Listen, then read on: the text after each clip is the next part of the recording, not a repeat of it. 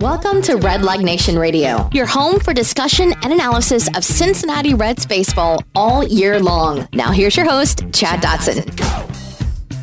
Hello everyone, welcome back to Red Leg Nation Radio. This is episode number 282 of the world's most dangerous podcast. It's a special edition, a little early this week.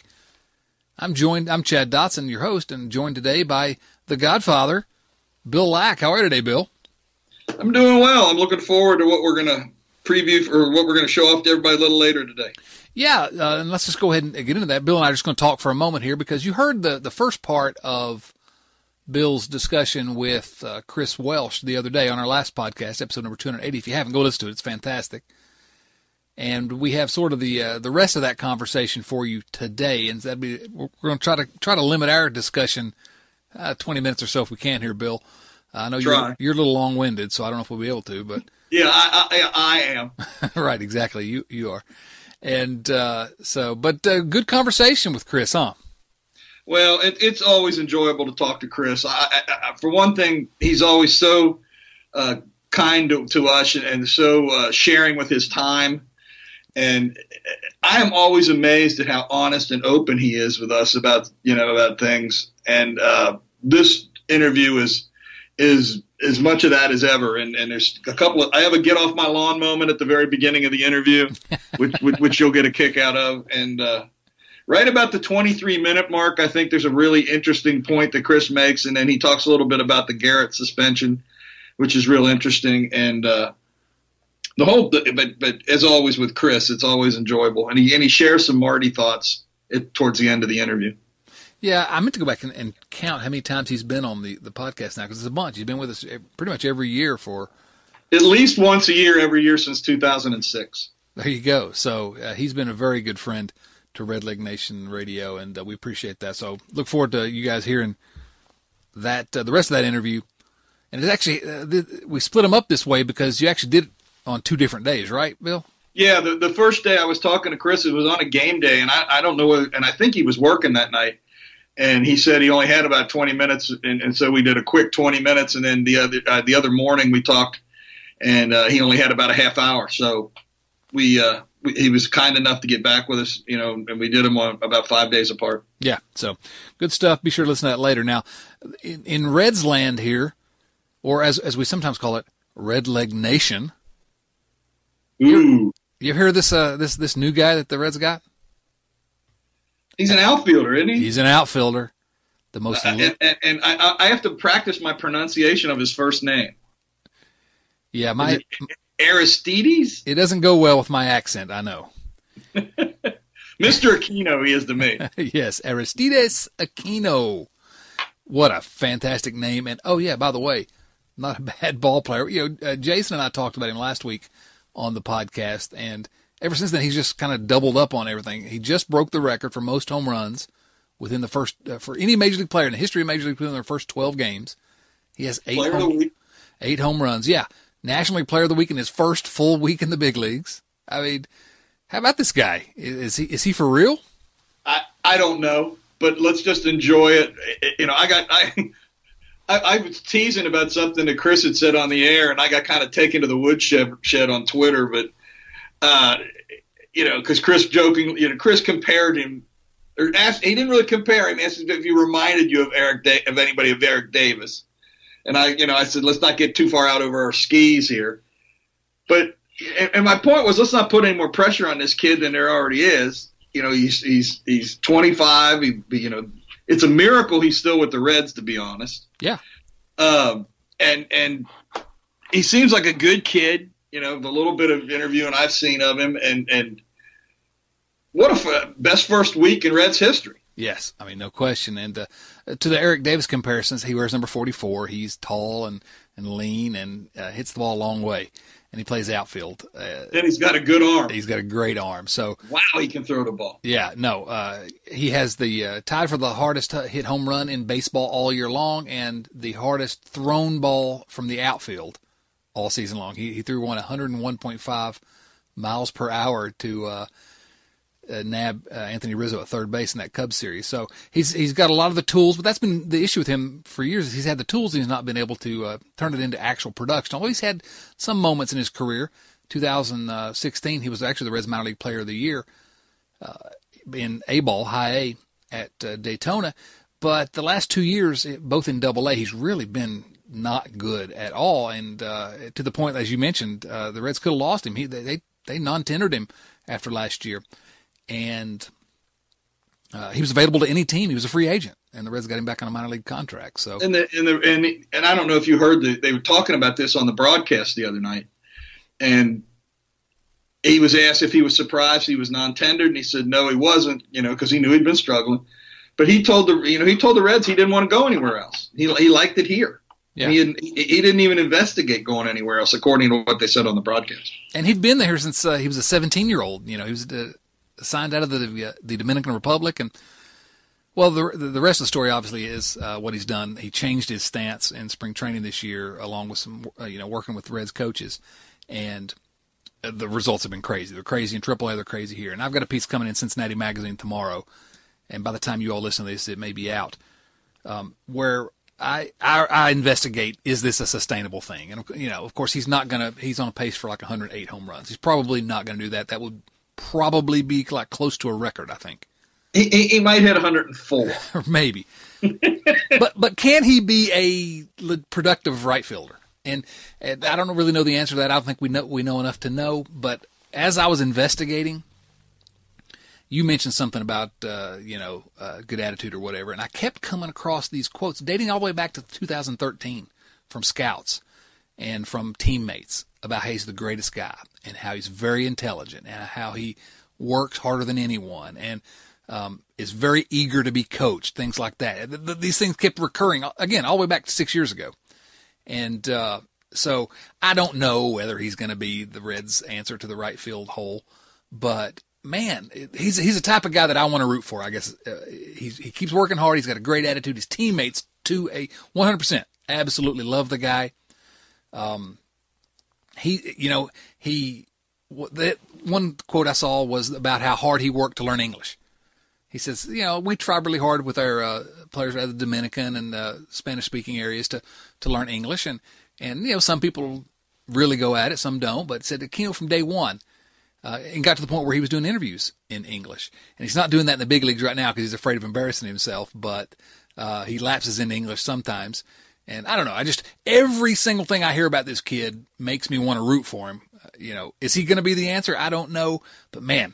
That would be a great story, and it'd be a fun guy to root for. And it's been a fun first week, and let's just enjoy that and see what happens moving forward. The kid's only been up a week, though, and he's got a 1.0 WAR already. I noticed that. 38 plate appearances, 429 average, already one win above replacement. No, I mean, he's been outstanding, and he just when you think, he's going to, his heroics are done, he hits another home run. Did you see the one last night? No, I did not see the one last night. That's the first game of the Nationals series, and I was watching that, and Aquino does this thing where he flexes when he goes around third. For some reason, I was watching to see if he was going to do that, and right after he did that, they flashed up in the stands, and I don't know if you saw that, but there was a lone Reds fan standing cheering for him in Washington, and it was my little brother, so who I knew was at the game, but he got some good airtime there. So check out that clip if you want to see. The youngest Dotson.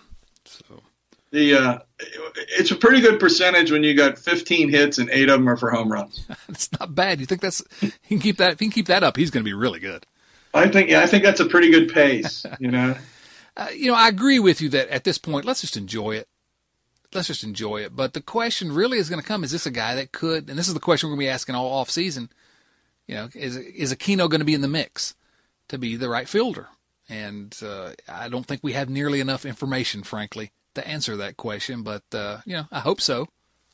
Well, the other thing, and I say that Chris and I talk about Aquino in the interview, and one of the things that I say, and I don't think there's been enough made of this, is he's also played some really good defensive right field. Oh, man. He's played that right field fence really well. I can remember in the Cubs series at least twice where he played balls off the fence and held guys to a single that most guys that would have been a double.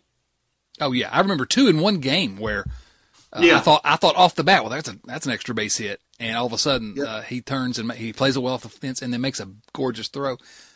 Great arm, and have you noticed how well he does in the gaps? I mean, he covers a lot of ground out there. He had, again, in the Cubs series, and I can't remember which game it was. He had a really nice ball that he got a good break on and went and ran it down in the right center field gap. And I don't think Senzel would have gotten to it. He might have, but I'm not sure. But it was he made a nice play on the ball. Yeah, so defensively, you can see he and Senzel being a pretty good duo out there, covering a lot of ground and maybe making up for what you're going to get out of Jesse Winker in left field. So he has all kinds of tools. He's not going to get on base. He's never gotten on base a ton, but he's not afraid of taking a walk. And he's not Peraza. Yeah, thank goodness. Oh, that's a topic for another day. But I don't know. I think it's possible that the swing change has changed his approach at the plate or his ability to see pitches to the point where he can be a productive big leaguer. I don't know. Maybe I saw someone. He's got the weirdest stance I've ever seen. It's crazy. Another thing that he shares with Eric Davis, right? Well, Eric wasn't that open. No, I just mean a unique stance. Oh yeah. Because Davis had the most unique stance of anyone growing up, it seemed like. I don't know. I don't think we know enough yet to know. But there's a chance he could be Adam Duvall for a couple years or something like that. Good defensively, some pop. And, we got a couple good years out of Adam Duvall, or maybe he's something more than that. Well, let's just see how the rest of the year turns out, and then we'll go on from there. Absolutely. All right, before we get into the interview, we have a few sort of random viewer mail questions that have trickled in over the last little bit. And so I thought,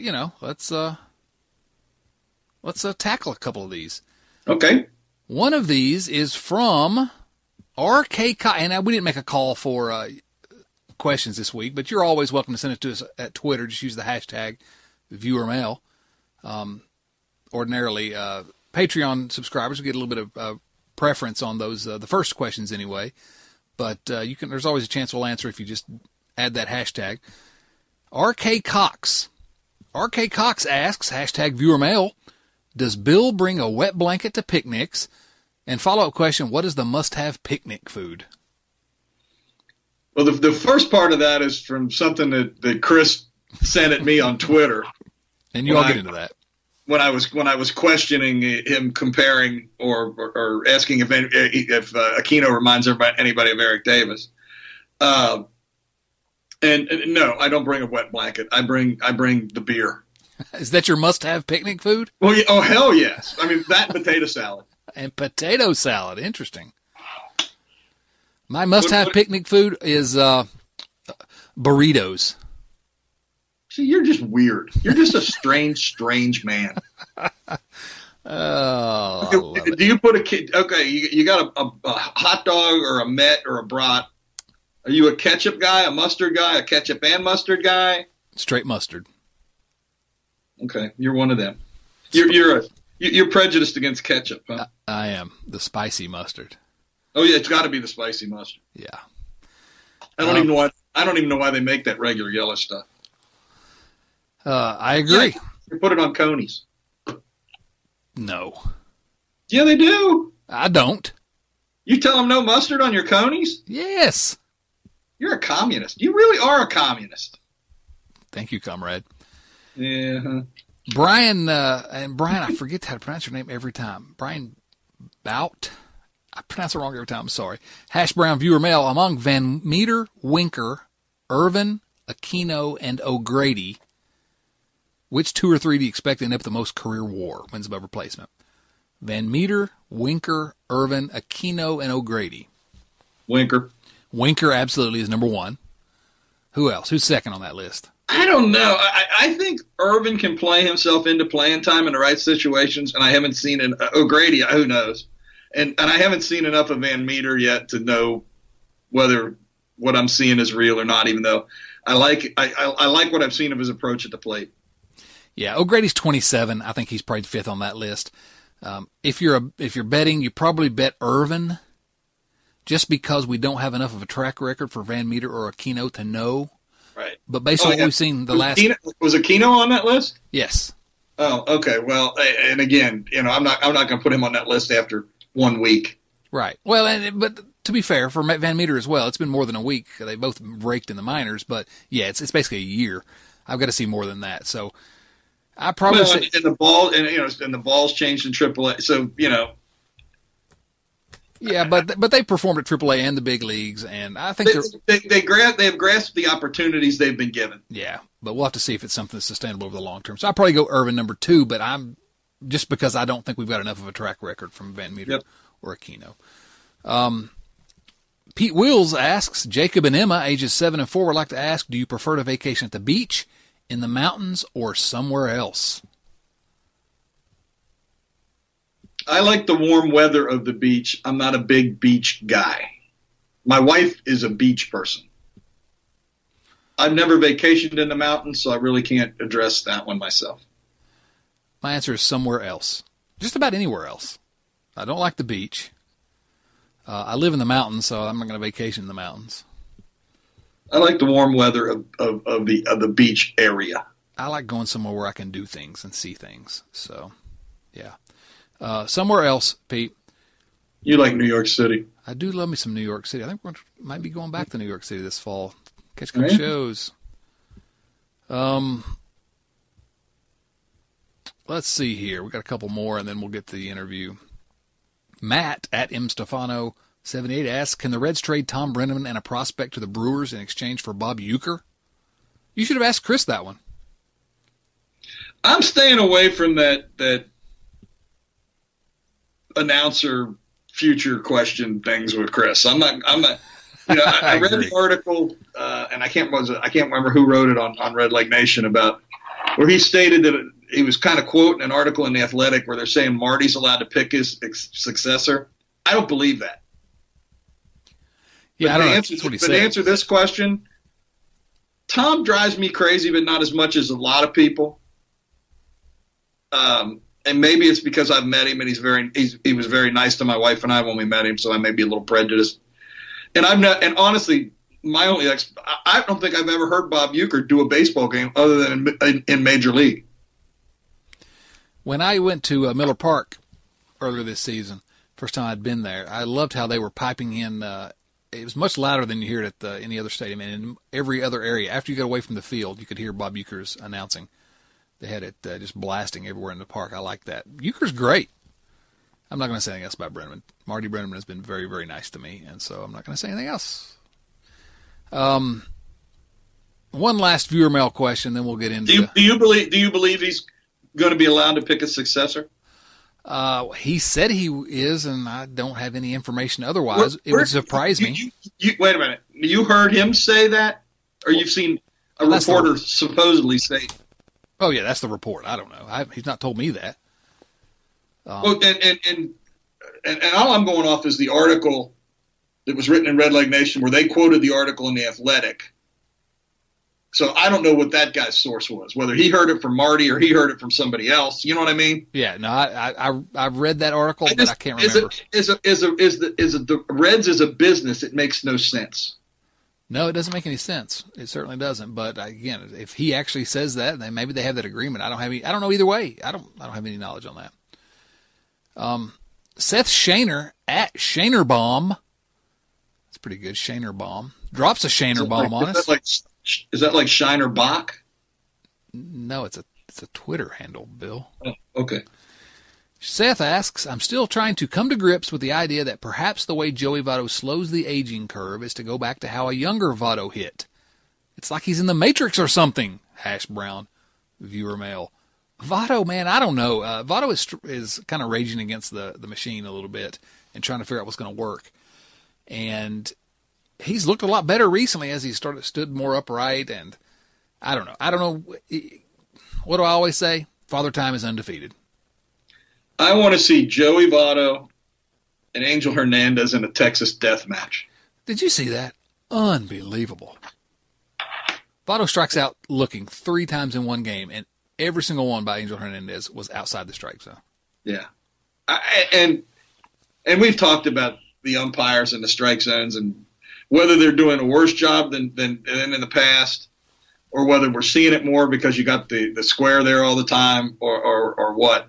But what a lot of people said, and I agree with this, there should have to be some accountability. How does a guy like Angel Hernandez remain employed at the highest level of his profession? Is what I don't understand. I can tell you, umpires union. That's how. Yeah, but there's got to be some. I don't know. He's miserable at his job. And again, I don't call for people to be fired. I just think that I don't do that at sports, and but man, if you can't do the job, you don't need to be out there. And it's embarrassing at this point. Well, wait a minute. You mentioned somebody losing their job. And I don't know if you guys talked about this the other day, but David Hernandez. We did not. I think that might've happened after the podcast. He gave the Reds a really great year last year. And I always told you he made me a nervous wreck. Yeah. But cause he always seemed to me to be throwing the ball up, but let's give the man credit for the job he did for the Reds and the class he brought to the organization. And from every report I've seen, was a wonderful teammate and a good presence in the clubhouse, and wish him nothing but the best. Yeah. It was time. Yep. But, that doesn't diminish what he brought here. And again, even when he was pitching poorly, as we always say, it wasn't like he was trying to pitch poorly. He just, Right. He was just struggling. Yeah, and so he was a good Cincinnati Red, a good representative of this organization, and those are the guys that I wish nothing but the best for. So you hate it for him, you hate because his career may be over. You hope he can figure it out and connect somewhere. But pretty good career. I would bet he signs a AAA deal before the end of a week or so, and he's pitching somewhere trying to get himself back. I'm sure, but he's getting to his late 30s, and so the clock is ticking. Yep, on him. So absolutely, there's that Father Time thing again. That's right. Anyway, that's probably enough for this one. You want to go ahead and talk to Chris?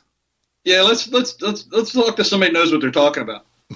Yeah, well, because we know that ain't us. That'll be a first in the history of Red Leg Nation Radio. All right, here we go. This is and Bill, anything other intro comments you want to make before we go into this discussion with Chris Welsh?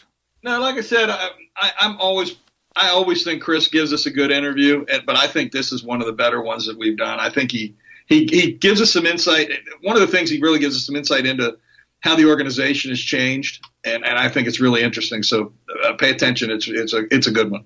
All right, good deal. Thank you for joining us again, Bill. This coming up now, Bill Lack and Chris Welsh, friend of the podcast and Reds broadcaster, the crafty left-hander. Enjoy. Here we are with part B of my interview with Reds broadcaster Chris Welsh. Chris, thanks for coming back with us again today. You're welcome, Bill. Always a pleasure to talk to you. Okay, Chris, I got to start out by asking a question. We had a big blowout the other night when the Reds jumped all over the Cubs, and it looked like, it sounded on TV like you and Tom were kind of struggling for things to talk about. But then you went and said that the wave was a good thing. I know that Chad's going to say this is one of my get off my lawn moments, but the wave, Chris, really? Well, Bill, this is the way I look at it. There was a time when I felt just like you, that the wave had run its course and that it would just die out and go away, maybe forever. But just like those old ties that you have hanging in your closet, eventually you figure, those white ties will come back into vogue. And eventually they have. So I kind of look at it the same way. And also, when you're looking at a 3-hour and 40-minute game or whatever we ended up having that night, it was long. It was good because, if you're talking about the game in which the Reds are getting beat, it's not so good. But, you're looking for things to do, things to talk about, and actually looking maybe for exercise to get a little blood going in your body. Standing up and doing the wave isn't so bad. So on occasions, I'll do it. There are some ballparks where it still lives on a regular basis. It's kind of funny that it happens, but certainly there are some ballparks around the country that they kept that thing alive. So, it's harmless, and, I equate it to your old ties hanging in your closet. And it's better than the woo. Oh, the woo, no, yeah. I don't think there's a place in baseball for the woo, really. It's awful. Yeah. Let's talk some baseball. Let's talk some baseball, Chris. Okay. The starting pitching, how much of the improvement is talent? How much of it is coaching? Yeah, it's probably 80% talent and 20% coaching. You can't polish a piece of granite and then sell off as a diamond. And I think that that's the case here. You have a number of things that have come together here. Let's back up for just a second and revisit the fact that for 2 years in a row, Anthony DeSclafani was supposed to be the opening day starter. On this staff now, he's the fifth starter. Okay, not because, and also consider that he's probably pitching as well as he ever has in his entire career. So that tells you that we've got four more talented starters than Anthony DeSclafani. Now, I'm inserting Alex Wood there based on what he's done in the course of his entire career, right, not what he's done here for the Reds.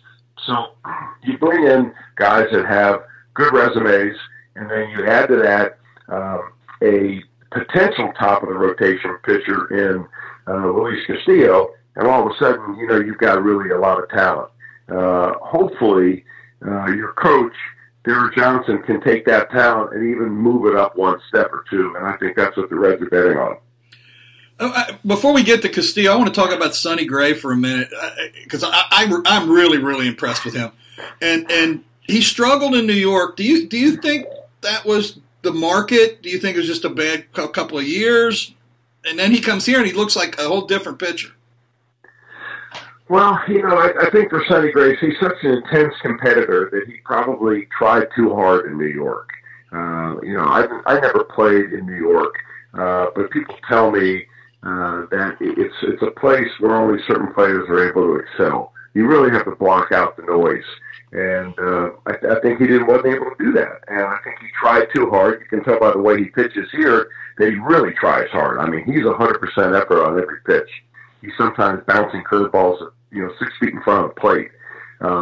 So he's trying to impart as much spin, as much speed, as much, you know, stuff on the ball that he possibly can in every pitch. And when things start to go south on you, if you don't realize how you need to back off sometimes, and all you do is keep accelerating, well, you accelerate through a curve and you crash. And I think that's what happened to Sonny Gray in New York. He sure looked. Well, I said before the season that he'd be an all-star, and I ended up being right, so I'll take credit for that one. Yeah, well, you know, good call on that. Yeah. Let's talk about Castillo for a minute. He needs to get his walk rate down, and if he does that, how much better can he get? Well, I think he can get a lot better, but if you consider the walk rate is part of his game, not the walks, but the pitches that he throws that look like the strikes coming out of his hands that are really balls.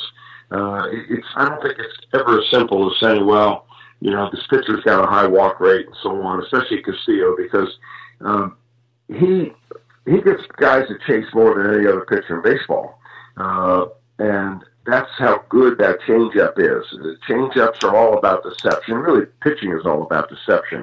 And I want him to continue to pitch to the edges of the zone, continue to have hitters swing at pitches that end up in the dirt, because even if they hit him, he's going to get soft contact. And that's where the other thing that he really excels at is getting soft contact. So he can get better by being able to control his fastball, to be able to understand his slider a little bit more. I think that would be really nice for him. I think that if he were to take a little bit more speed off the slider, it would even be better, or at least have two speeds on it. I always heard, going back to Robin Roberts told me, you know, what's one of the three things as pitching, you know, the three axioms in pitching, and one of them is have two speeds on your breaking pitch.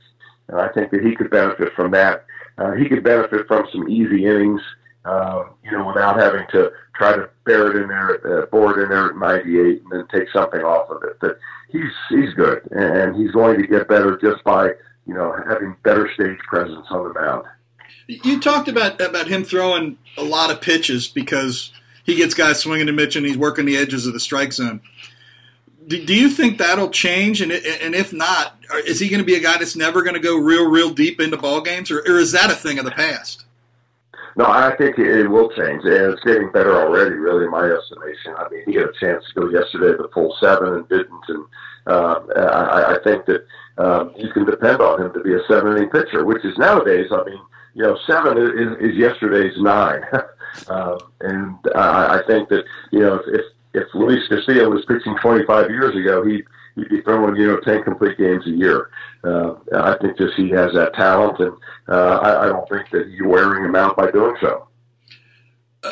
with Bauer coming aboard at the trade deadline, I mean, this makes this at least the top three and four, if you count Wood, really, really impressive. And I think you or Tom said yesterday on the broadcast that if they would sneak into the playoffs, there wouldn't be anybody who really want a piece of the Reds with their starting rotation. No, you know, look at a normal pitching staff out there, and say you get a sneak into the playoffs, and you have to play that wild card game to get in, right? Yeah. And you play it, so if the season were to end the way you wanted it to, you'd have your number one starter ready for that wild card game, because if you don't win that one, the season's over, right? So you pitch your best, and you do that. And normally, there's a pretty good drop-off between that number one and number two, and certainly between the number two and the number three. So let's just say that the last week of the season you had to pitch your top pitchers except for your ace, and it turned out that your ace pitches that wild card game. And now, you know, with the Reds, though, you know, you'd love to have either Bauer or Sonny Gray in there for number, you know, for the first playoff game. But if that didn't work, even Alex Wood wouldn't be that bad. And if that didn't work 2 years ago, it would have been DeSclafani that would have been your main man. So there's really no major drop off between, you know, 1 and 2 and 2 and 3 and 3 and 4 and 4 and 5. There's a little bit, but not as much as a lot of other teams, and that's why teams would not want to play the Reds. I think if the Reds could get there. Talk a little bit about Derek Johnson. Is he that big a difference maker as he appears to be from the outside? I think it's a couple of things with Johnson. Number one, he's coming in at the right time. He's coming in, it's like when Walt Jocketty came in aboard the Reds. You know, he had a whole core of players that were just now beginning to reach their peak. And he added a couple of players to that. Well, same thing now with Derek Johnson. He's got a maturing Luis Castillo. He's helped him a little bit, but Luis Castillo's done it on his own and through some of the other coaches he's had. He gets Sonny Gray already pretty much a finished product. He gets Trevor Bauer a finished product, and DeSclafani pitching healthy and better than ever before. So, you know, he's in there at the right place at the right time, but I also think that Derek Johnson is a guy that truly understands how to get the best out of pitchers. And he does it by listening, he does it by watching, he does it by analyzing, and he's able to get that going with these pitchers where they wouldn't normally be able to get to certain levels. I think Johnson is a perfect guy to take him to the next level. I think he's just got a really good feel for preparing a pitcher to win in a major league game. When you talk about him being a listener, it sounds to me, and I'm not sure I understand what you're telling me, that he kind of can listen to every guy and put a program together or work with them on what they need. It's not a one-size-fits-all approach. Absolutely, yeah, and I think that changes quite a bit from what was happening here before. I thought Brian Price was an excellent pitching coach, but when he handed over the reins of pitching to Mac Jenkins, I think there was a serious drop-off between the pitching acumen of Brian Price and then the pitching acumen of the next guy. So I think with Derek Johnson is a guy that doesn't want to listen to his own pitchers, but he listens to other coaches that may have had this pitcher. He listens to scouts. He listens to the analytics people. He listens, you know, in any conversation. And the reason I say that very first about Derek Johnson is that the first conversation I had with him was back in the winter time when the Reds had Red Fest. And we sat down after Red Fest one night, after everybody had gone home, and cracked open a couple of cold ones and talked about pitching. And after about a half an hour, I'm thinking to myself, you know, I'm doing all the talking here. He's doing all the listening. I would rather be the other way around. So we began to share some things back and forth. But he is always open to hearing, you know, somebody's opinion, a different theory, different phrases that may be covering the same thing. And I think that's, to me, is a guy that really is on the ball, that listens first and talks later. This team's playing pretty good ball right now. They haven't lost a series in, about a month, I guess. But the bullpen is kind of struggling, and they were really good early in the season, and they're kind of struggling now. Are we seeing the effects of the modern era use of the bullpen? Do you think, or is it just they're going through a rough patch, or what do you think's going on here? You know, I think bullpen pitchers nowadays are disposable. for the most part. I mean, there may be one or two of your guys in there that are going to be good from year to year to year, but I think most everybody else, based on what teams want out of their guys, they're disposable. They go as hard as they can for as long as they can. They get hurt and then they move on. And I think that's that problem with the Reds bullpen, like everybody else right now. You've got to back up what you have at the big league level with some 4A caliber arms in AAA, if that makes sense to you. So, I think that they're definitely feeling the effects of overwork in the first half. I don't think it's the Reds are isolated in that problem. And I think that the other thing that you have to understand is that, you know, bullpen performance is like hitter's performance. It's an ebb and flow throughout the whole year. Rarely does a guy start the season, you know, hitting 350, and he never varies from that. No, I mean, that doesn't happen in big league baseball. What happens is guy hits 350 for a month, he hits 250 for a month, he hits 350 for another month, then he hits 200. So, you know, this is the way it is with bullpens right now, too. I don't think it's only about fatigue. And, for instance, if you're talking about Michael Lorenzen as of late, you know, he seems to be throwing the ball. He threw the ball 99 miles an hour yesterday. But, you know, he's hanging some pitches, and he's just not, you know, getting guys out the way he did earlier in the year. And I think that's all part of the ebb and flow of baseball. The Reds made a decision coming out of spring training to carry, I think, was it 13 pitchers? I believe so. Do you think, I mean, did they, is this something we were talking about the other day where the front office and the dugout really got together and decided on a plan, and they knew all along this was how Bell was going to manage the bullpen, and that's why they were carrying so many guys? Because they took some criticism, at least in the uneducated world that I'm a part of, for carrying so many pitchers. You think that was their plan and decision all along, that this was going to be the way that bullpen was going to be used? I think when they wanted options on their team as far as replacements, the first place they needed the most options was out of the bullpen, rather than going to the bench and getting one extra player. Because, quite frankly, you know, they didn't have Lenny Harris on the bench, you know, to make a decision about. I mean, you know, a guy that can come off the bench and get you a base hit. They weren't sure what these bench players were going to give. You know, they were better than they had been in the past. Kyle Farmer, I mean, he's kind of an unknown. You know, so what do you really want? Do you want Kyle Farmer on your ball club, or do you want Phil Berman on your ball club, or do you want, you know, maybe one more pitcher that you can play a matchup with? And I think that it makes sense to use the matchup going that direction. You mentioned Kyle Farmer, and I want to talk about him for a second. I kind of said coming out of spring training, he was like the 25th man on the roster. And if that's the case, have you ever heard? I mean, he's the most valuable 25th man I've ever seen in my life. You know, he's played way better than I ever thought he could. He's a solid baseball player. You know, I hate to use that term because it's kind of thrown around so much. You know, he's just a player, but he is. I mean, the guy can. I don't want to say he can play any position. Anybody can play any position, but the question is at what level. He showed me better defense than I thought. He showed me more power, I think, and he showed me a little bit better idea of the strike zone, even though he still chases a lot. I think that Farmer is a really valuable utility player that the Reds kind of fell into. They didn't know what they had there. If it wasn't for the injury of Scooter Gennett, Farmer may have been buried down in AAA all year long. Yep, and he hasn't embarrassed himself catching, which is the biggest part that shocked me, was how well he's done behind the plate. Well, you know, that's even considering, Bill, that he didn't even work at it. I mean, they didn't get him any innings of catching until Curt Casali was injured. And All of a sudden, Farmer, your number 3 catcher, is your number 2 catcher. Oh, by the way, we haven't worked with him all year long. We haven't had him blocking balls in the dirt. We haven't had him practice framing. We haven't had him really going over and really getting involved in the meetings and the strategy meetings for pitchers. So all of a sudden he gets thrust into something that he's not really accustomed to, but he's done a great job. Yep. Let's talk about the offense for a little bit.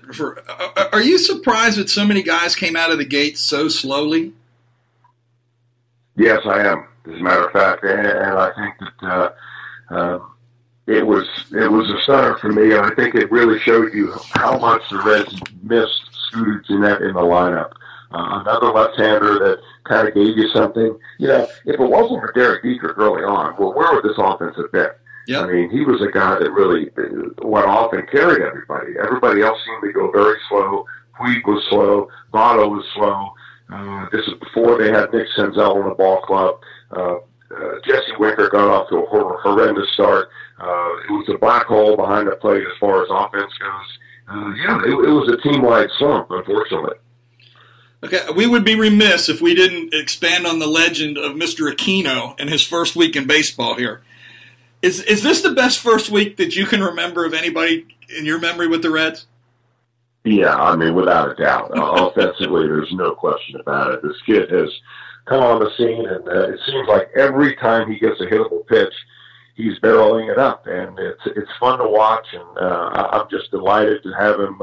You know, the Reds have needed a player like this, haven't they? I mean, they have really searched. I mean, where is our Fernando Tatis? Where is our, Vladimir Guerrero Jr.? Where is our Manny Machado coming up through the system? Where is our Albert Pujols? Whatever. I mean, I'm not comparing him to Pujols, okay, but or even Eric Davis. But I'm saying, where is the guy that the Reds have signed that you bring up through the system, and all of a sudden, he turns into a stud? And it's almost by accident it happened with Aquino, because if you remember last year, he's been on the roster. He was up for a day or two in 2018. He got taken off the roster in November. But he's such a great kid, the Reds did not want to lose him. He's been a super teammate. Every time he struggles and anybody else on the team does well, he's 100% behind that guy doing well. And they love his attitude. They love his personality. They love the way he worked really hard as a minor leaguer. And as soon as they released him, they said, listen, we want to sign you to a minor league deal, and we're going to come back. I talked to him the other day about that and asked him, were you disappointed when the Reds took you off the roster? And he looked at me and I said, no, I knew I would be back. How many kids are going to say that? I mean, I would have been disappointed that I'm off the roster. I'm thinking, geez, this is the beginning of my downward skid. But for Aquino, no. So, it's great for the Reds organization. It's great for him. It's great for Reds fans. I mean, this kid's got a chance to be a real stud. Well, and the other thing that none of us have talked about, I don't think, is so far this kid's played some pretty darn good defense in right field. He's played that right field fence really well on balls hit over his head, and nobody wants to mess with his arm thus far. He's faster than I thought, that's for sure. I had no idea that he had the kind of coverage out there that he's shown. His arm is way better than I had heard. I really had a good arm, but, I mean, this guy has as good an arm as Yasiel Puig. He does. He's always had the talent. That's what you're scouting for when you're looking at a 16 and 17-year-old. And the Reds got that when they signed him, and he's finally turning himself into a player. I do want to say the one thing Chad and I always talk about, though, to anybody listening. He's a young guy. He's going to struggle. Cut him a break. Let's stick with him and see what happens.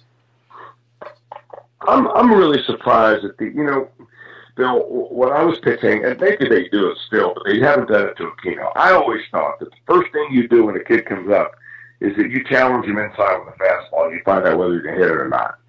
And what the teams have done to Aquino is try to pitch him away because he looks like he's going to pull off the ball. Maybe that was the word on him, throughout the minor leagues. But, I mean, I guess command on pitching isn't as good as it used to be. Maybe stuff is much better. Well, stuff versus a talent like Aquino, the talent may win. But location is the thing that you're going to have to, for him, you have to give him a chance to get himself out. So I'm surprised they haven't busted him with fastballs and thrown breaking balls. They will eventually get to that, and the key for him is just to lay off the pitches that he can't handle. If he can do that, he's going to be a really good player. Yeah, the only time I've seen him get pitched inside was that one the other night that he kind of wristed out into the camera well down the left field line. That's the only ball I remember him swinging at inside. Right. Right, and they haven't gotten him in there. Maybe they're afraid that he's too quick with the bat. I don't know. I do know that his swing has really gotten short and much better. I mean, the reason the Reds released him, or at least took him off the roster last year, was because he was a chase guy. He chased everything. He had a big, looping swing, like so many players that are 6'4", 6'5". They've got long arms, long legs, and they have to start everything a little bit early. And when they commit early and they find out it's a breaking ball, man, you look so bad at the plate. And he just would spiral downward when that happened. Well, they've change his approach. He gets a better view of things, and he's shrunk the strike zone. And that's a good step forward for him. And when you combine that with his talent, man, you got somebody who can really hit the ball hard. Yeah, and I know some people have talked about that he got a lot of help from Bull Durham down at Louisville with changing his swing. He did, but I think it was kind of a community effort. All the coaches. Mel Thompson is the roving hitting instructor. Gary Ward's son, what's his name, down in AA, helped him quite a bit, and I think that Donnie Ecker and Turner Ward had a lot to do with it too. This is something that I think is probably worthwhile mentioning to you guys.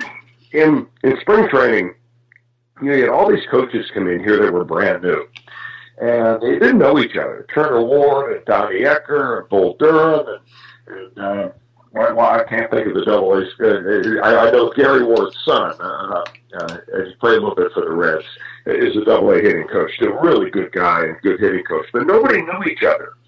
So every morning at 7 o'clock, Turner Ward and Donnie Ecker would have all these minor league coaches in there, and they'd sit around the table, have coffee, and they'd talk about hitting. They wanted to know what everybody's philosophy was. Because you had some guys like Bull Durham had really good major league careers. Walt Thompson had a good major league career. Yeah, you want to hear what they have to say, how they want to teach it, and then they developed an individual hitting plan for every player in camp. And the minor league teams have done that for their minor league players. So this isn't just one guy that had an idea for Aristides Aquino and said, this is what I think you should do. This is kind of a group effort to say, okay, on this guy we need to do this, on this guy we need to do that. So whether it's Aquino or Brian O'Grady, same thing happened. There was a program individually suited for that player. They've done the same thing for pitching, and I think it's really, for me, it marks a whole new opportunity and a change for the Reds, the way they're handling their minor league players. And I think they're finally catching up to some of the other teams that have been doing this for a while. Well, we're coming to the end of an era here at the end of the season with Marty retiring. And I wanted to get some of your thoughts on Marty. What's it been like working with him off and on, over the last few years? It's been so entertaining. I mean, I don't get to listen to Marty on radio because I'm doing TV games. Occasionally I have a night off and I'll listen to a little bit of Marty, but being around Marty is the one thing that I feel like I've been selected as special, because he's extremely funny. I mean, he's maybe one of the funniest guys I've ever been around. He has no filter, especially when he's off the air, and it's hilarious to hear him say some of the things he does. But when I just have never been around a guy that was able to communicate. If you kind of close your eyes and listen to Marty, I mean, he's got a great voice for broadcasting. He is just able to balance a lot of things at the same time. I've never heard anybody be able to do an interview in the booth and call the game at the same time as well as Marty does. He carries the bad games. It makes them interesting, which is a very tough thing to do as a broadcaster. And his big moments are as good as anybody. I mean, they're worth putting on an audio reel, and you listen to him over and over again. His big calls, the home runs, the no hitters, the perfect games, things like that. And it's been wonderful to be around him. I've learned a ton, and I've been entertained even more. Do you rate him up with? And I do rate him with anybody that's ever called a baseball game. I rate him up with anybody as far as radio goes. Yep. There's no doubt about it. I don't think, Vince Scully kind of has set the standard of being the best maybe that ever was and ever will be. But Scully, toward the end of his career, did all TV. And that's a different medium. I mean, Marty can do TV as well as anybody, too. But I think as far as radio goes, I'm still having a hard time finding anybody that does the game as well as Marty Brenneman. Do you have one memory that'll stand out to you about Marty when Marty's retired and we don't hear him every night anymore? No, the memories that I have are having dinner with Marty every night before games. And this is, it's become, a lot of times that what happens is that the traveling media groups have dinner together, the broadcasters, the radios, guys and the TV guys together, maybe with a pregame, postgame guy or the field guy or maybe their engineer, or maybe a couple of a director, producer. So there's like three or four, five, six of us, you know, that all are going to have dinner usually every night. But Marty, it's like the king in his court. He holds court every night. It's absolutely hilarious.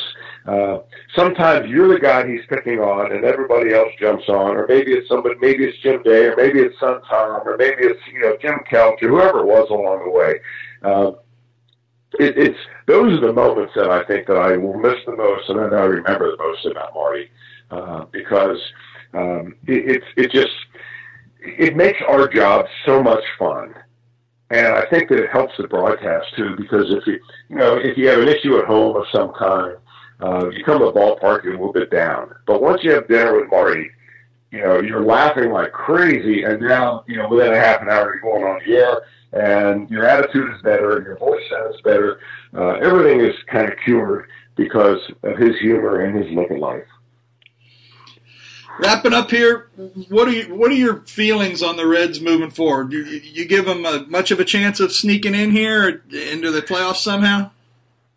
They have to win games that are close. Right now, they're still just knocking at the door and making them close games, and that's going to be very frustrating. I really hope they can, but I just see some problems coming up for the Reds. And the main thing you already touched on, Bill, is the bullpen. I think when Amir Garrett begins to serve his suspension of 8 games, I don't think that the league is going to reduce it. If they do, they reduce it by 1 game. He's the most irreplaceable pitcher on that ball club, because you have no other left-hander that can even come close to giving you what Garrett does. And that's going to be a very long, tough week. Yep. And they're not going to be able to choose when that happens. So, some of those right-handers are going to have to step up, or they're going to have to call up somebody from the minor leagues that they've got down there, but they've got nobody like Garrett. And that's one reason why I think that suspension of Amir Garrett is a season-changing item for the Reds. All right. Well, Chris, as always, we really thank you for your time, and you need to bring home some winners so we can get into the playoffs, all right? I sure hope so, Bill. I sure hope so. Thanks, Chris. It's really great visiting with you, and call me anytime. I appreciate it. Thank you very much. Have a great day. Thanks for listening to Red Leg Nation Radio from redlegnation.com. Subscribe to Red Leg Nation Radio on iTunes or through your favorite podcast app, and join us for discussion of all things Reds at redlegnation.com. 24 hours a day, 7 days a week.